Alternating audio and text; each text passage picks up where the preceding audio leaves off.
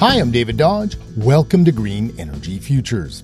Kent Rathwell is a driven man. He worked for years to make Sun Country Farms, his wild birdseed company in Saskatoon, Canada, carbon neutral. He then started Sun Country Highway, a company that installs electric vehicle chargers to help E Vs thrive. His goal? Create a zero-emission supply chain. We've proven that you could have carbon-neutral manufacturing, carbon-neutral value chains, carbon-neutral fertilizer, carbon-neutral transportation, and that you could even travel across a continent for free in an electric vehicle on the Sun Country Highway charging network.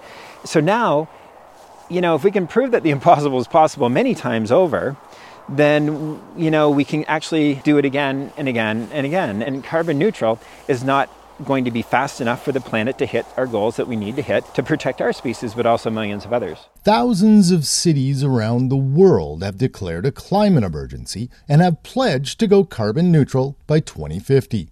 In modeling done by cities like Edmonton, Vancouver, and Halifax, the cities learned they need to do literally everything to get to carbon neutral. Buildings need to be net zero, vehicles need to be zero emissions, and energy needs to be carbon free. For decades, I thought if the world could go carbon neutral, then we'll be good. The problem is it's taken too long. Carbon neutral's not enough anymore. We could completely go carbon neutral um, around the world today, but yet we still have too much carbon in the atmosphere because the ice caps are melting and the glaciers are melting and, and, and ecosystems are being destroyed. Even if we do everything in the city climate plans, it's not enough.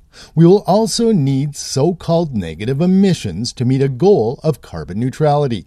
It's really a black hole that cities don't really know how to fill. They often say they'll plant trees or sequester carbon, but they're really not sure how to do that. Kent Rathwell has a big idea to plug that hole.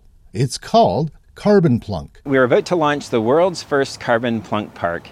Uh, you know, and these are parks where trees are planted to, to capture the carbon from carbon plunk points spread out all over the world.